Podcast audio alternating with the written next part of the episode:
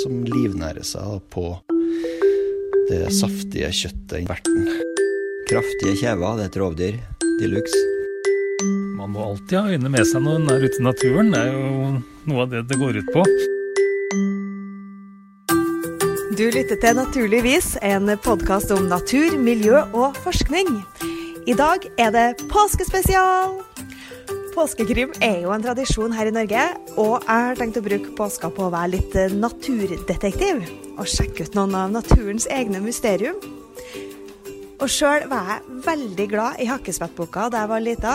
Og der var det ei side jeg leste veldig ofte, men som jeg aldri har hatt bruk for. Nemlig oppskrift på hvordan man tar gipsavstøpning av bjørnespor. Og nå er håpet mitt at jeg kanskje endelig kan få bruk for den kunnskapen. Og flaks for meg, tre meter unna min egen kontorpult, sitter forsker Jonas Kindberg i Norsk institutt for naturforskning. Hallo, Jonas. Du er jo ekspert på bjørn og leder av det skandinaviske bjørneprosjektet. Hvor er den beste muligheten eh, for å få øye på bjørn i naturen? Ja, det, det, är lite lurigt att svara på egentligen för att björnen eh, rör sig egentligen mest när vi inte är i skogen. Eh, först måste man ha ett område där det finns björn och i Norge så blir det då i huvudsakligen i Hedmark eller Trøndelag eller upp mot Finnmark eh, nära den, den svenska gränsen. Det är där det finns mest björn. Ungefär kring den här perioden och fram till slutet på oktober så har man möjlighet att se björn. Och eh, om man inte ser någon direkt så, så kan man då istället se spår av björn. Men eh, vi har räknat ut att for för en älgjägare som sitter tyst ute på passet i Sverige i täta områden där det finns mycket björn eh, får sitta i snitt tusen timmar innan han får se en björn. Och då är man ju ändå eh, så även om man är tyst och verkligen försöker se saker så är det, så, så är det ingen, ingen alldeles vanlig företeelse. Så man er maks heldig, da, egentlig, hvis man ser en villbjørn i Norge? Ja, de fleste flesta blir ju kanske lite rädda om de skulle få se en björn, men eh, vi, vi andra tycker att det är en väldigt spännande händelse och vi vet att det är relativt ovanligt. Men hvis man skal maksimere sine sjanser da, for å se en bjørn og kanskje leke litt eh, naturdetektiv, hvilke spor kan man se etter for å vite at det er en bjørn i nærheten?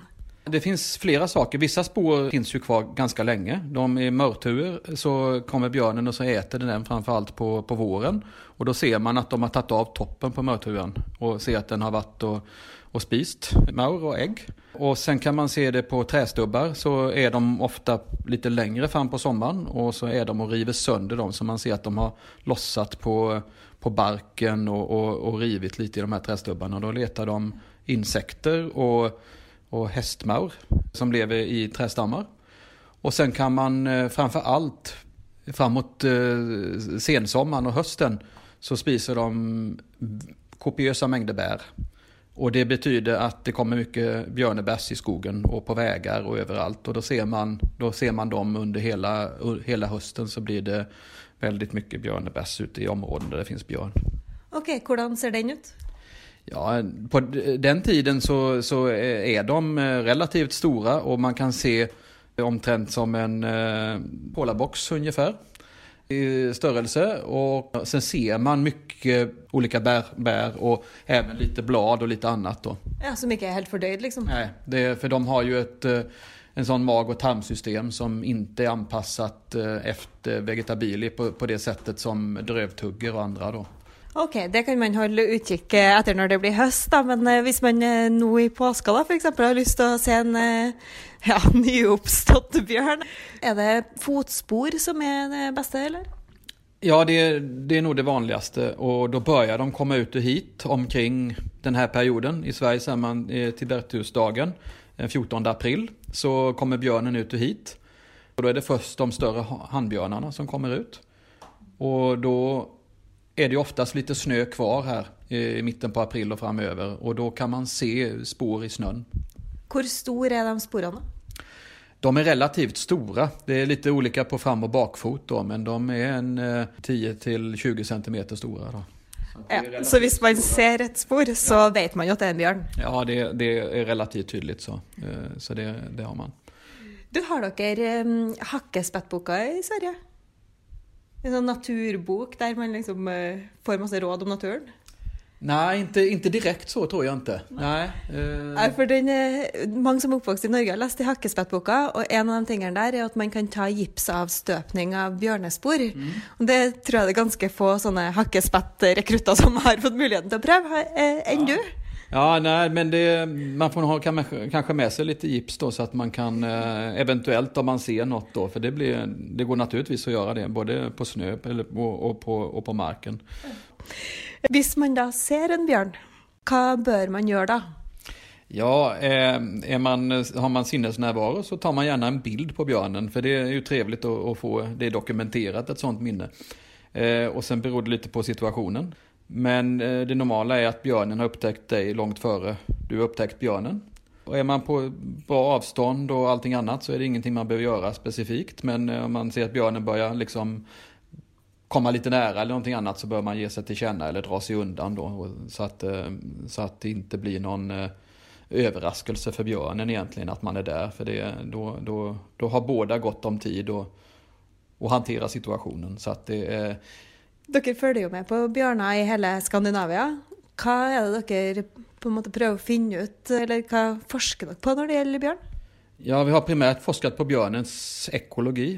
Det er alt om hur fungerer, och eh, de gjør, hva de äter og hvor mange unger de får og var de flytter for någonstans. Och vi har kopplat det här till förvaltning och det är påverkan på bytespopulationer, på andre arter som ulv og jerv til viss del.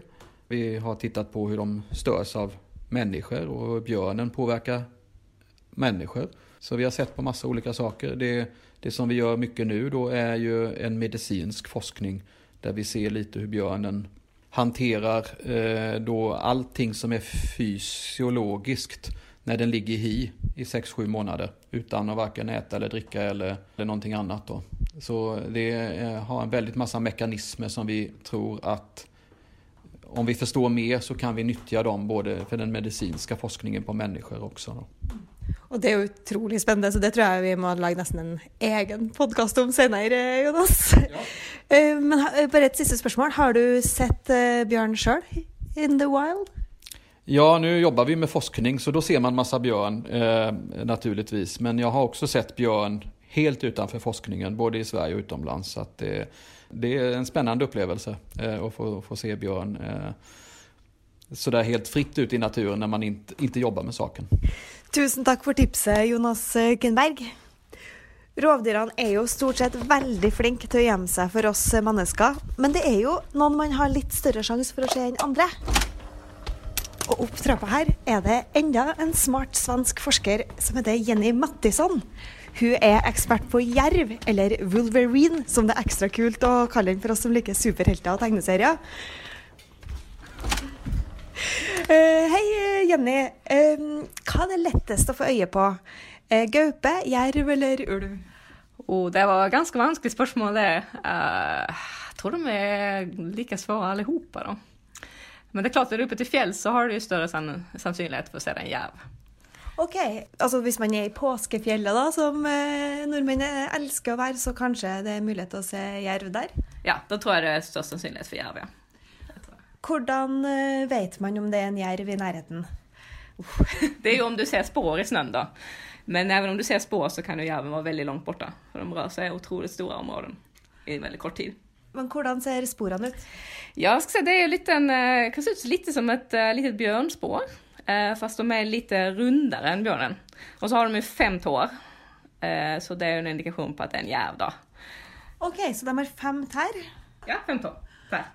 Da, eller for å si sånn, da jeg var lita, så lærte vi jo liksom haren hopper liksom to-to, altså dobbelt, og reven går veldig beint og rett. Hvordan ser eh, mønsteret til jerven ut? Jerven går vel ofte i en slags eh, galopp. Og er det sånn dyp snö så har du sånn to-to-spår som den liksom hoppar, bulser liksom litt framover. Ja. Men är det litt bättre føre så går den i sånn klassisk eh, träspår så att den trampar i med bakfoten i den ena framfoten. Så du ser tre sånne spårstempler som går parallelt längs med fjellet. Så det er veldig karakteristisk for jerven. Da har du ingen av de andre som ser ut sånn, da. Det er litt svårt å beskrive det, men Men det, man kan kanskje se for seg at den springer sånn kartunk, kartunk, kartunk, kartunk. ja, ja, det var veldig bra. og så ofte over liksom rake strekker over fjellet. Du kan se dem på veldig langt hold og oppover fjellsida. Og... Og du var jo inne på at eh, det ligner veldig på et bjørnespor, og det er det jo mange som har sett bilde av. Men hva er størrelsesforskjellen? Ja, den er jo mindre enn en bjørn, da. Det er den. Men den er fortfarande ganske stor. da. Så hos jerven er framfoten større, så den er opptil 15 cm lang. Så den er relativt stor. Det er jo kjempestort fotspor til å være et så lite dyr. Ja, det er det. Når jeg ser for meg jerv, så forestiller jeg meg alltid at den er større enn den er. Hvor, eh, kan du beskrive på en måte hvor stor den er? sånn? Ja, hva skal si, en jervhorn jervhona kanskje veier sånn uh, mellom 8 og 12 kilo. Men han er litt større, sånn 16 kilo kanskje. Så de er ikke så store, men de er ganske stort. Så de ser ganske store ut når de springer over fjellet da. De har mye, mye pels og ja. Hva gjør man hvis man ser en jerv, da? Du tittar på den og njuter av det. Ser på den och nyter det? eller? Ja, du er veldig heldig om du får se den. Så det, ja. Du behøver ikke være redd den. Ja, så hvis man ser jervspor, kan man liksom følge etter dem, eller? Ja, det kan du gjøre. Du skal jo helst gå dem bakspore bakspåra dem da, så at du ikke stør dyret da. Ja. Så når du følger det. Men du kan følge dem, så kan du se hva de har gjort. Hva med de andre, gaupe og ulv f.eks.? Hvordan eh, vet man at en av dem er i nærheten? Det er jo samme det med, med da, at du ser, eh, du ser spår, helt enkelt. Og der har du kanskje litt mer sannsynlighet til å finne dem i skogen, litt sånn utilgjengelig terreng. Like å gå i. Eh, og de har jo veldig sånn klassiske kattspor, da. Fast betydelig større enn en vanlig katt. Selvfølgelig. med fire tær og ja. Men da må du sørge for å være i en ganske gammel og vanskelig skog å gå i. Da. Det er ikke beste turterrenget, liksom. ja. Er du heldig, så kan du se det oppe på fjellet òg. For det er særlig der det har reinsdyr. For da er de på jakta på reinsdyr. Så da kan du finne gaupespor langt ute på fjellet. Ok, Og det gjelder kanskje de andre òg, hvis det er mat. For dem der så er det mer sjanse for at de, at de kommer dit, eller? Ja, det er det jo. Og jerven er jo nåtselätare også, i tillegg til at den kan ta selv. da. Så eh, hittar du et kadaver, så har du stor sannsynlighet for jervespor, i alle fall. Hva syns du selv er artigst å se? Av de her artene, eller? Ja. jeg liker jo jerven veldig godt, da. Det gjør jeg. Jerven er mitt favorittdyr, da. Men gaupa er jo veldig, veldig elegant, og så hun er Ja. Det er svart å velge, men ja, jerven er nå min favoritt. Hvis jeg drar til fjells nå i påska, hva tror du det er størst sann- sannsynlighet for at jeg klarer å se? Uh, jerv.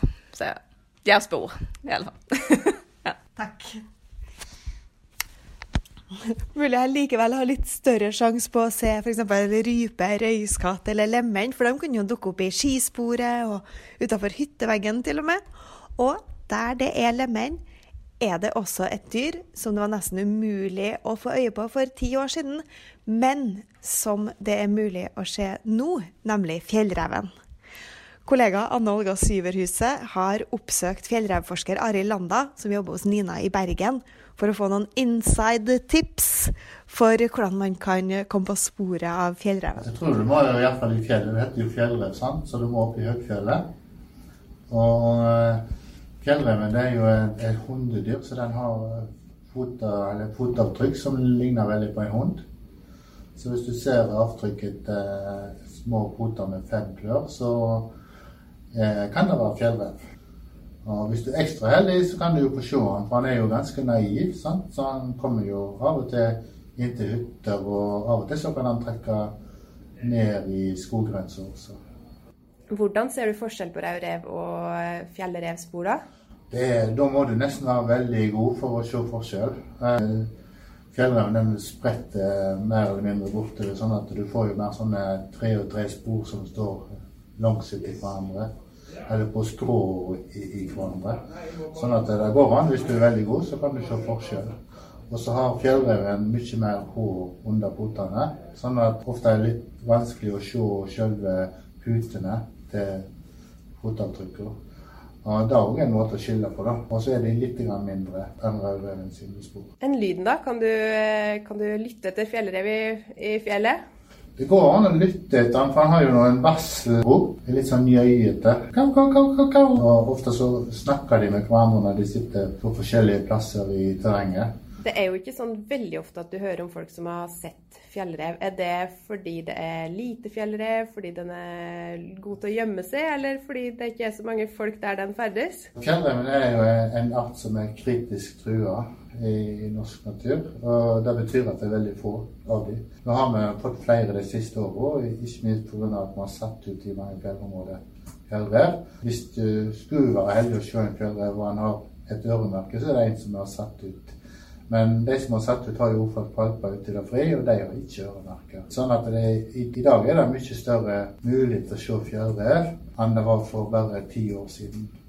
Det gjelder litt å være på rett sted til rett tid hvis man vil oppleve ville dyr i naturen. Men hvis man vil være bankers på å få sånn noenlunde i hvert fall nærkontakt med ville dyr uten altfor mye innsats, så er fugler et hett tips. Og nå på våren er det ekstra lett å komme inn på dem. Det er mange fugleforskere i Nina, og en av dem er Arne Follestad. Han er skikkelig ekspert på gjess, som er noen av de enkleste å identifisere, da, siden de ofte kommer flygende i en sånn elegant V-formasjon. Men han har peiling på litt av hvert, så Arne, hei! Hvilke fugler er det mest spennende å se på denne tida? Det kommer litt an på hvor du er hen. Hvis du er på kysten, så er det jo storspova, vipa og kjelden. Det er jo de som er mest både synlige og lydhør. Det er jo veldig trivelig å gå ut i, i fjørene og høre på de artene. Men er du i skogen, så må du kanskje mer bruke lyden for å høre at det, nå er det kommet en ny fugl ut i skogen. Så kan du jo prøve kanskje på nettet å finne lydopptak av sånne arter og lytte litt på dem. Og så ja, nei, den hørte jeg i går. Sånn kjøttmeis, svarttrost, rødstrupe. Eh, noen av de som er vanlige i skogen, da, som folk kan lett klare å kjenne igjen nå. Så har du enkelte sangere, det er jo vanskelig, men du har en, en som nå begynner å komme langs kysten. Eh, gransanger. Han er veldig lett å kjenne igjen, for han har en lyd som sier bare tjiff, tjaff, tjiff, tjaff. Den skiller seg klart ut ifra fra det andre. Så hvis du bruker litt tid på dette, her, så kan du etter hvert begynne å kjenne igjen mange arter. Og det er jo artig når du begynner å kjenne igjen fuglene oppe i skogen og sier 'Å, nå er den kommet, og nå er den kommet'. Hva er ditt beste råd for å på en måte få liksom et godt øre for fuglelyder? Det er at du må prøve å lytte litt på opptak som fins. Eh, noen arter er litt vanskeligere å skille, men det går an. Det er bare litt trening, og så prøv å høre litt forskjellige lyder. Så kanskje du klarer det, du òg. Det tar jeg som en utfordring. Eh, er det noen andre triks for å få øye på kanskje litt sjeldne fugler, eller fugler som akkurat har kommet, eller? Det er jo mange som har eh, hatt foringsplasser gjennom vinteren, og hvis en fortsatt fôrer litt der, så vil jo det kunne trekke til seg mange fugler. Sånn som rødstrupe og svartrasten vil jo ofte gå på bakken og plukke frø. Og... så er det bare å ha litt øynene med seg. Ellers er det jo kanskje oppsøke en del vann. Mange ender som skal inn i fjellet og hekke, de vil jo ofte ligge i vannet som er åpent, mens de venter på at hekkeplassene blir isfri. Da kan du komme ganske tett inn på mange arter som du ellers ville ha vanskelig for å se. Kvinene, laksene og, og, kanskje også gjess som hekker i nærheten. Vet en om et vann, vet om ei lita fjøre, så nå går fuglene er tillitsfulle, lett å komme inn på. Mest opptatt av kanskje mange å, å finne seg en replass, eh, spille for å skaffe seg en make. Og da er de ivrig og aktiv. Kanskje mange tidlig på døgnet, da, men da får en stå tidlig opp og, og eller åpne soveromsvindu, så kanskje en hører og blir vekt av et uh, orkester oppe i skogen. Det er en herlig måte å, å bli våken på. Og så kan en da ligge og fundere på ja, er det rødstrupa, eller er det en annen jeg hører nå? Og så kan en kanskje etterpå prøve å finne ut det. For en idyll. Tusen takk skal du ha. Mm. En annen gruppe som eh, det er ganske store muligheter for å se nærme på, er hjortedyr. Og rett nedi gangen her er Erling eh, Solberg. Han er forsker i Norsk institutt for naturforskning, og den aller første media ringer når de lurer på noe om elg. Og de fleste har jo sikkert eh, sett rådyr ute på et jorde, eller en elg som traver forbi på avstand. Eh, men Erling, hvor lett er det å få øye på hjortedyrene eh, nå på denne tida? Rådyr den veldig ofte. De holder seg gjerne i nærheten av bebyggelsen. og Hjort på Vestlandet vil du også ofte kunne se, særlig nå på våren, så står de ute på jordene og begynner å beite litt der. For elgens del så er også de litt mer aktive framme i nærheten av huset nå på våren, når eh, vårknipa setter inn. Men de er mer trekker seg litt mer tilbake i skogen. da. For villrein, og for så vidt tamrein, som er samme arten, så vil du nødvendigvis måtte være i disse spesifikke områdene da, for å se de dyra. Men er det, hvis man kan sammenligne med f.eks. rovdyrene, da, er hjortedyrene jeg skulle ikke si modigere, eller, eller er det bare flere av dem, at det er derfor de er i strøk der det er folk? Ja, det er nok mest det at det er flere av dem, ja. Så også hjortedyra har jo god grunn til å egentlig holde seg litt borte fra oss mennesker. Vi skyter tross alt 100 000 av dem hvert eneste år, og sånn sett så har de grunn til å frykte oss. Så for rovdyra, i hvert fall de store rovdyras del, altså er jo de forsvinnende få i forhold til alle de hjortedyra vi har i Norge. Når jeg ser eh, hjortedyr, da, som, som regel er rådyr der jeg ferdes, så, bare, så dukker de opp mer, mer eller mindre plutselig. da. Hvis man vil gå aktivt inn for å få øye på et hjortedyr, hva, hvor, hva bør man gjøre da? Nei, Da må du enten stå opp tidlig, eller uh, holde ut litt uh, ut på kvelden. For alle hjortedyra, i hvert fall de skoglevende hjortedyra, de, er, eh, de foretrekker å være mest aktive sånn i grålysning og skumring. Og også på natta, for så vidt, men da er det jo vanskelig å se dem.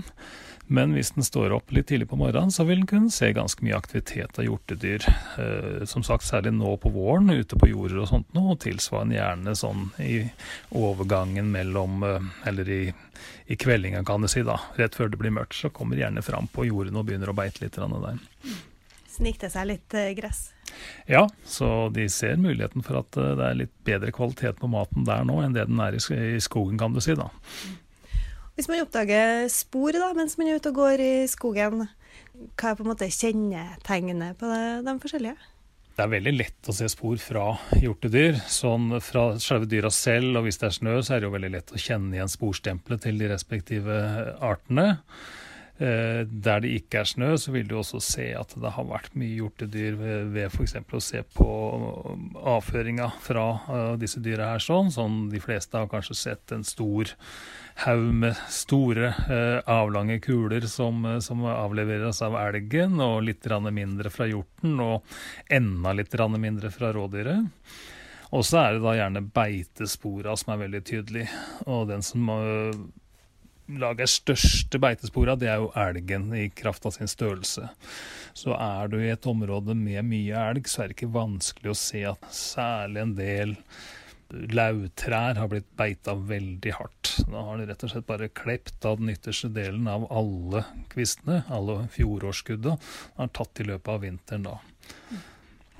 Men da må man ha øynene litt med seg hvis man skal oppdage det? Man må alltid ha øynene med seg når man er ute i naturen. Det er jo noe av det det går ut på. ja. Eh, til slutt, eh, dere er jo flere som eh, forsker på hjortedyr i Nina og overvåker dem. Hva er det dere eh, finner ut? Nei, det vi prøver å overvåke, det er hvordan eh, det vi kaller bestandskondisjonen varierer over tid. Så egentlig sånn hvor godt hold er disse dyra her sånn? Er det slik at de blir i dårligere kondisjon over tid som følge av at det er mye konkurranse om maten f.eks.? Vi skulle jo forvente det nå som det er så masse hjortedyr rundt omkring, og det er for så vidt også hva vi finner. Og så er vi jo veldig bevisste på disse klimaendringene som vi, er, eh, som vi merker nå. Og særlig siste sommer var jo veldig tøff for hjorteviltet. og noe av det som var veldig typisk, eh, særlig for elgen, så langt som vi kan se i hvert fall, er at både slaktevekter og kalverekrutteringsrater var veldig lave i 2018. Så elgen satte nok eh, ikke på langt nær så mye pris på fjorårets sommer som det vi gjorde. Hvis det blir en veldig kjølig sommer til sommeren, så vil elgen sette veldig pris på det. Men vi vil antagelig synes det blir litt vel kjedelig, tatt i betraktning det vi har erfart i fjor, da. Tusen takk skal du ha, Alex Solberg. Eh, vanskelig å si der, men jeg syns faktisk at vi kan tåle litt mer styggvær for at elgen skal få det bedre i årets sommer. Men det er jo også noen flere enn meg som elsker finvær. Og man trenger ikke å gå særlig mange meter for å få nærkontakt med dem. For de er virkelig overalt, hvis du ser nøye etter. Og det vet jeg at Oddvar Hansen og Arnstein Staveløk gjør. Hallo, dere. Hei, hei. Hei. Det er jo ekstra sen påske i år.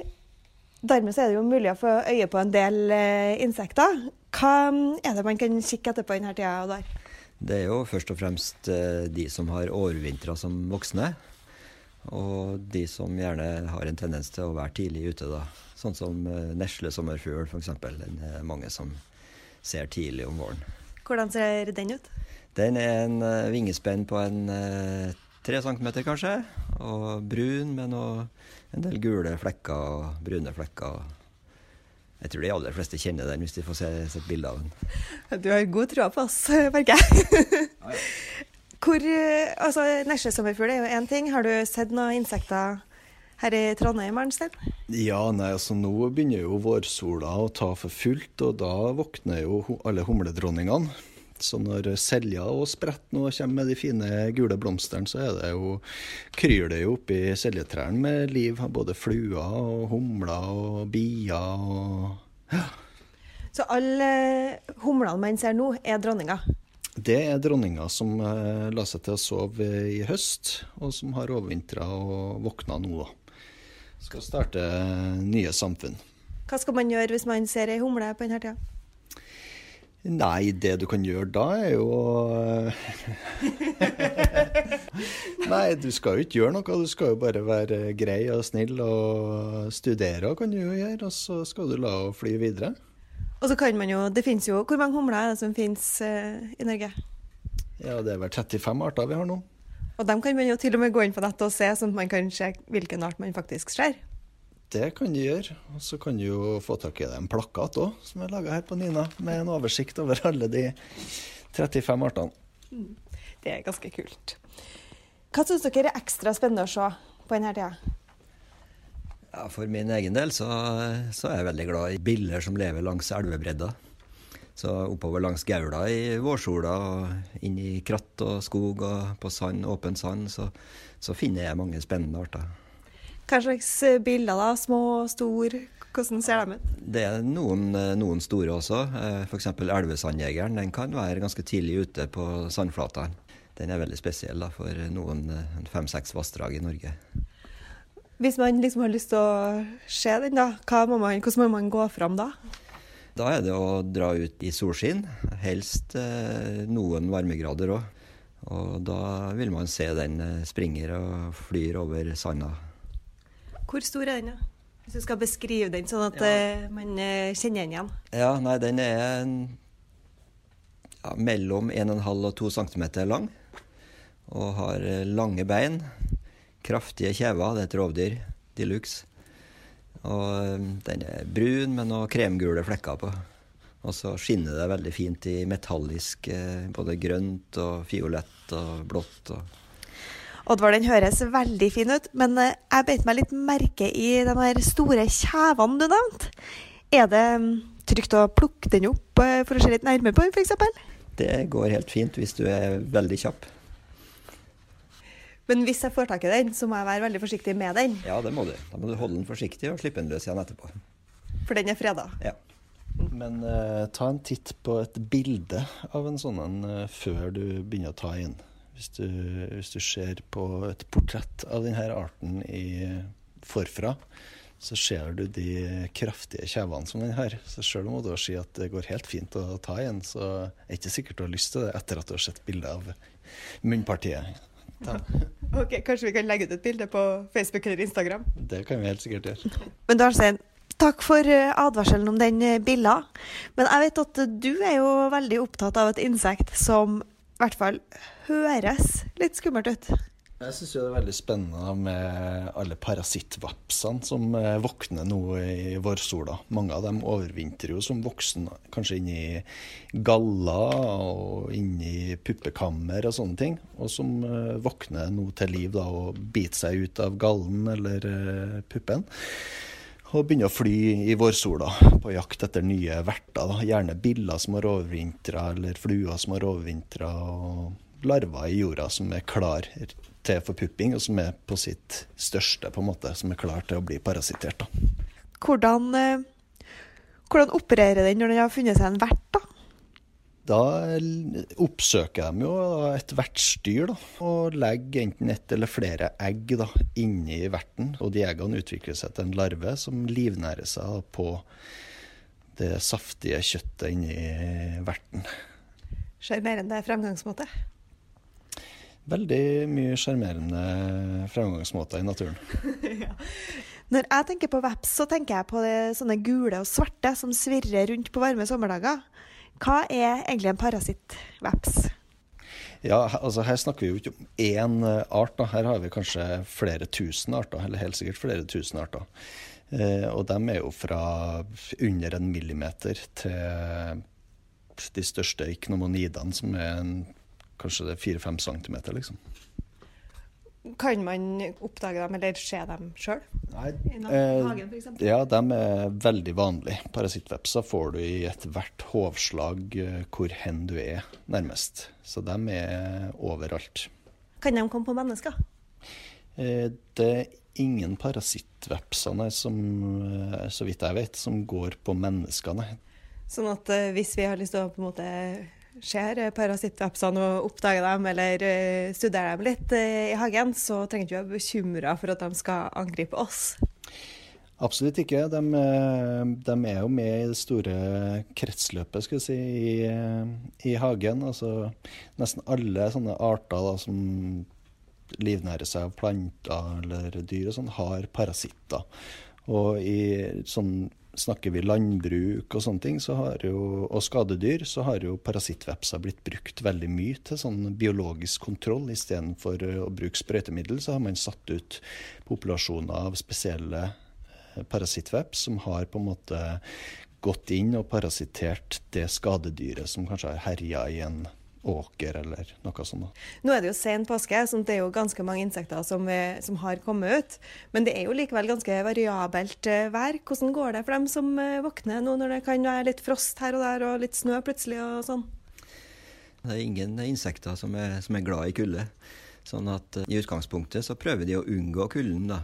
De overvintrer gjerne langt ned i bakken. Eller så er det mm, veldig mange arter som lager frostvæske når det blir kaldt. Og den eh, går i oppløsning igjen når varmen kommer. Ja, det er jo en helt genial eh, metode. Ja, ja, det er helt nødvendig det når de bor eh, så langt nord som det her. Yes, jeg er imponert. Og det er jo for å hindre altså at vannet fryser inni dem. ikke sant? At du får de her vannmolekylene som fryser og som utvider seg, og dermed sprenger insektet. Det er også en del arter som bruker proteiner til å samle vannet utafor cellene. Slik at de, de kontrollerer hvor vannet skal fryse inni kroppen. Slik at cellene ikke blir punktert av iskrystaller. Shit, det er fancy. Ja, det er, det er lang evolusjon som har eh, frambrakt eh, sånne strategier. Og så har du jo alle de her maurtuene som er vendt mot sør for å ta opp mest mulig varme av sola. Sånn at vi vil jo se nå i, i godværet i påska at det at det myldrer i maurtuene, mens på de kalde nettene så kryper de kanskje inn i tua og ned i tua. Eh, og på dagtid så er de å, å farte inn og ut av tua for å ta hente varme fra sola, og så bringer de den ned i bakken og ned i, ned i tua der larvene bor. da. Ja, som en slags varmepumpe, nesten? En slags varmepumpe. og Det er jo derfor man ser veldig mye maurtuer og maursamfunn under steiner òg. Fordi en stein blir varma opp ikke sant, og holder på varmen ganske lenge, som gjør at de får gode temperaturer. Hva kan man eh, på en måte finne ut sånn forskningsmessig ved å studere insekter? Stort spørsmål. det jeg syns er mest spennende med å se på insekter, det er å finne nye arter og, og oppdage ting som man ikke har oppdaga før. Og det viser jo seg at man lærer jo ting hele tida i det faget her. Man blir liksom aldri utlært. Så hver feltsesong og på våren så kribler det etter å komme seg ut med å ta de første hovslagene og, og se hva som eh, dukker opp. Lykke til med det. Og hvis jeg kjenner dere rett, så blir det vel sikkert funnet en ny art eller to i år òg. Podkasten Naturligvis blir lagd av Norsk institutt for naturforskning. Tusen takk til Arnstein Staveløk, Oddvar Hansen, Jonas Kindberg, Jenny Mattisson, Arne Follestad, Anne Olga Syverhuset, Arild Landa og Erling Solberg. Og mitt navn er Juliette Landrød. God påske, og hvis du finner spennende spor der ute, del dem gjerne med oss. På f.eks. Facebook-sida vår Nina Naturforskning, eller Twitter eller Instagram. Du finner oss. Ha det.